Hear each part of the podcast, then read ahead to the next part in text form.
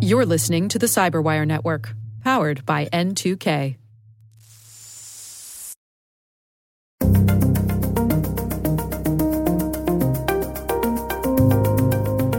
I'm going to need your full name, date of birth, and social security number, please. Sure, understood. Here it comes. Hello, everyone, and welcome to another special edition of the Hacking Humans podcast. This is an occasional series we call Hacking Humans Goes to the Movies.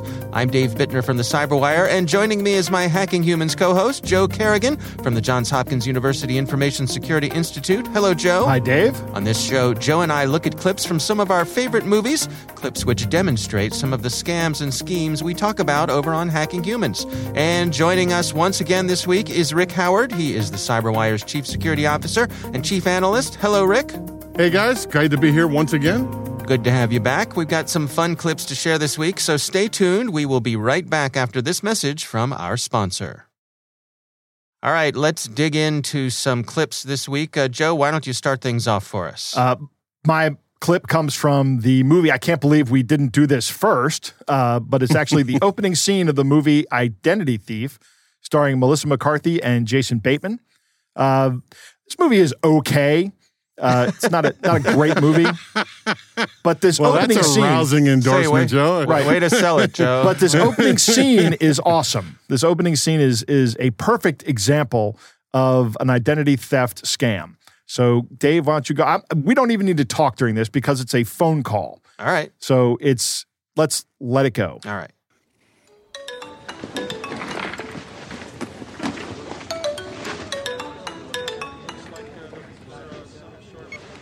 Hello, this is Sandy Patterson.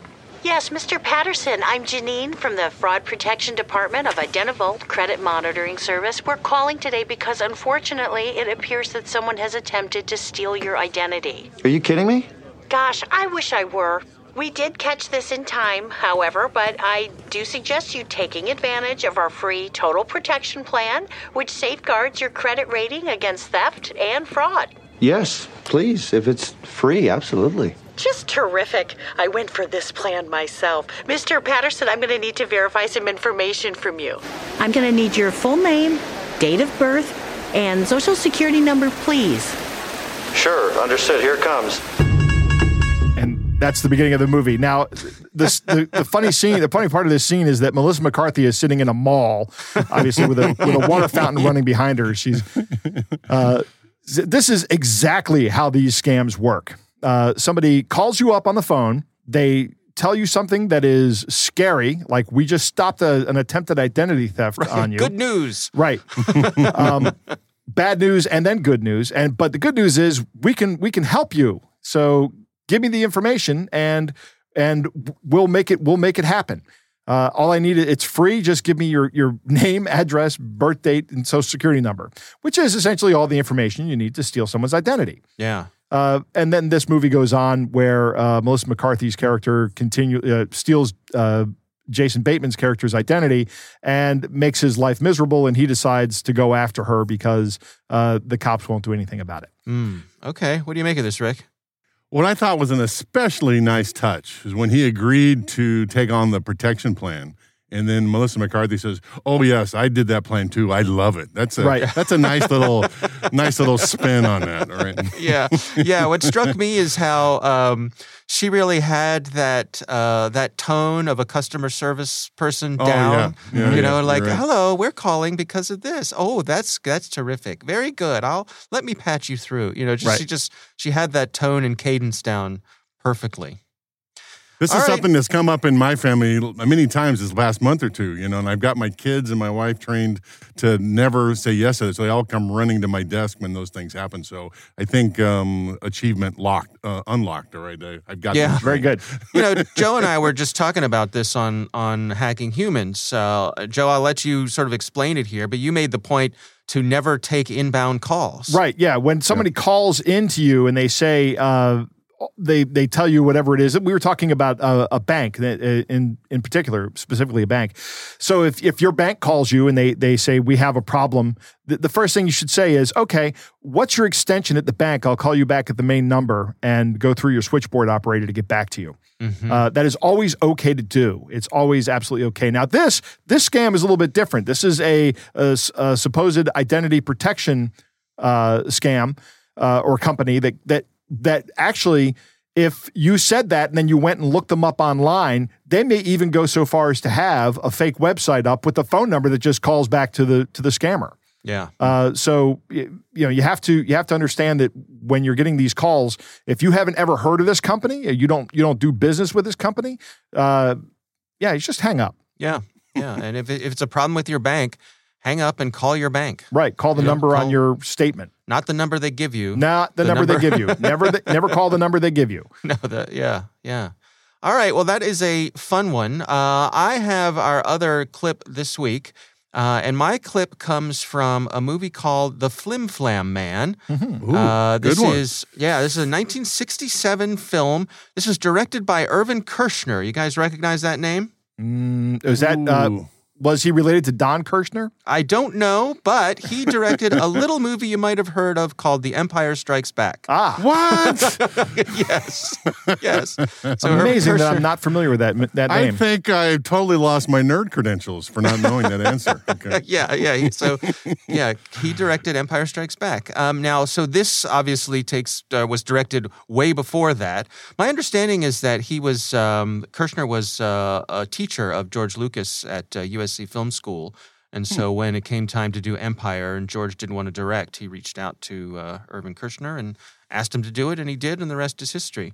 So Wow. this movie, The Flim Flam Man, again, 1967, uh, and this is starring George C. Scott uh, Michael Sarrazin, and in this clip um, also uh, Slim Pickens is in this clip as well. Whoa. All yeah, right. so uh, some, Some real old timers here. Old some timers. real some real characters, and uh, George C. Scott plays uh, a gentleman named Mordecai C. Jones. Who just, he's a self-described MBS, CS, and DD, master of backstabbing, corkscrewing, and dirty dealing, and. Uh, He's a con man who makes his way going around the uh, southern U.S. and conning people out of their money. So he befriends this young man named Curly, who is played by Michael Sarrazin. Uh, and this particular scene uh, has to do with them uh, basically doing uh, a scam that's uh, popularly known as a pigeon drop. So here is my clip from the Flim Flam Man. Lad, look at that one. Belt full of tobacco money and a belly full of beer. So they're looking at a guy who just came out of a bank. And it's Slim Pickens is the guy they're going to go after. He was a guy wearing overalls and a straw hat. Looks like a, I guess, a, a farmer. Certainly, this is a small rural town. So Slim Pickens looks down an alleyway and he sees a wallet on the ground. It's got money sticking out of it. Yep.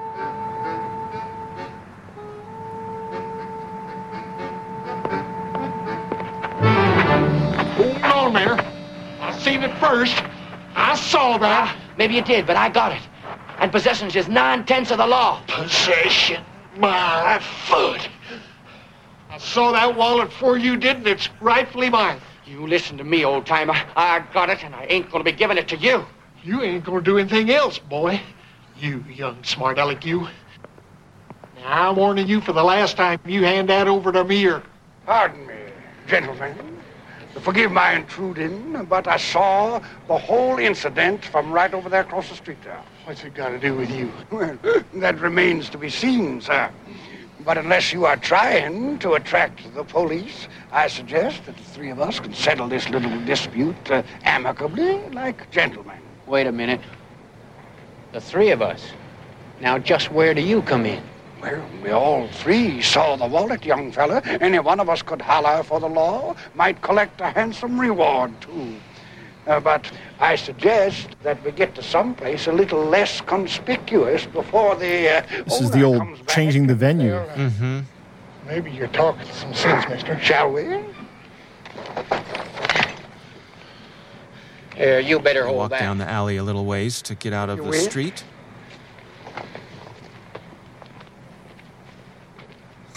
Right. My friends, we have struck it. There's exactly $1,600 in cash here and a cow. check for another thousand. Hot damn! Hot diggity damn! Hey, there's a name in there, ain't there? Hmm, uh, Oakes, Mr. Titus Oakes. That's an awful lot of money. Maybe we ought to try and locate the owner and settle for a reward. Hellfire, boy. I ain't about to go hunting for no owner. Why, it's losers, weepers, finders, keepers where I come from. What are you suggesting, sir? A simple three-way split? Because if you are, I suggest we try cashing the check. I don't know. Uh, that's pretty dangerous. Uh, I would. I wouldn't risk it. Too many people know me. I just sold my tobacco crop up at the auction there. If the only one of us was a stranger in town, I might risk it. Thousand dollars. Now, Hold on now. Maybe, uh, maybe you ought to. all right. I'll try. Well, now, see here. I think I ought to see a little something from you, too, if I'm going to risk going into that bank. How much, mister? 500? You holding that much, ain't you? Tell you what, you two put 500 in here. I'll go to the bank. Uh, that'll make, if I get the thousand, 3600 that'll be $1,200 for each of us. That seem reasonable to you? Hell no. Sounds pretty fair to me. Mhm. Yeah. Hey, this is pretty big money for back then. He's counting out $500 ones. flapping around. Okay. 100, two, three,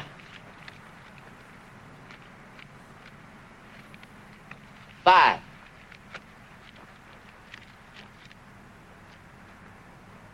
But we keep the wallet right here. Yeah, that's right. That way we don't run no risk of him skedaddling on us. Why, don't worry me none, Sonny. You two stick here. You can keep an eye on each other for me. So the Mark is counting out his All right. five hundred dollars, handing it over.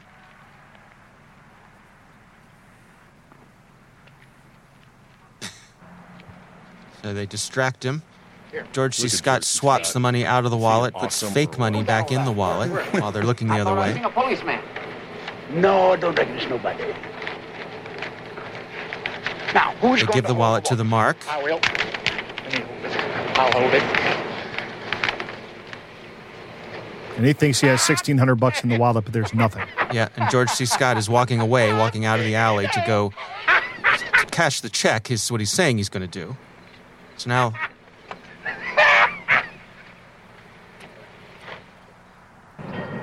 he runs I don't away. know. right? He's been gone over 30 minutes now. I think we ought to go look for him. That's a good idea. I think we better go look for. Him. Wait a minute. Maybe I ought to wait here, in case he comes back the other way. But it wouldn't hurt for you to go look for him. You know, I wouldn't trust one of them city slickers any further than I could spit against a hurricane. So Curly suggests they split up so he can uh, go looking for him. Yeah. Curly walks off and then walks back to look down the alley and he sees Slim Pickens is running away as fast as he can with what he thinks is the wallet full of money. But of course, has been taken for his $500. And that is the clip from the Flim Flam Man. What do you guys think of that? I, I love the way that this works because, you know, presumably Slim Pickens thinks that Sarrazin is a local. And so they could run into each other, you know, you know, in another day. Mhm. And they've both been taken here. That's what Slim Pickens thinks is he's running away, right? But Right. he takes all the money, right? So, Right. um, I that, that's a really nice little detail here. Yeah. Yeah. Joe, what do you make of this? Uh, it's it's what I love about this clip is the uh, they're playing on Slim Pickens' greed, right? Like they get him, they get him inside, and uh, and Curly suggests, uh, Sarrazin suggests we we find the guy that that ha- owns the wallet, right? Mhm, we we look mhm. for him, and Slim Pickens like, no, no, no, we keep it. Finders keepers. That's the way I I I live my life, you know. So it's it's like okay, so you know from a from a viewer's perspective, you're you're not watching somebody who is an innocent person getting scammed.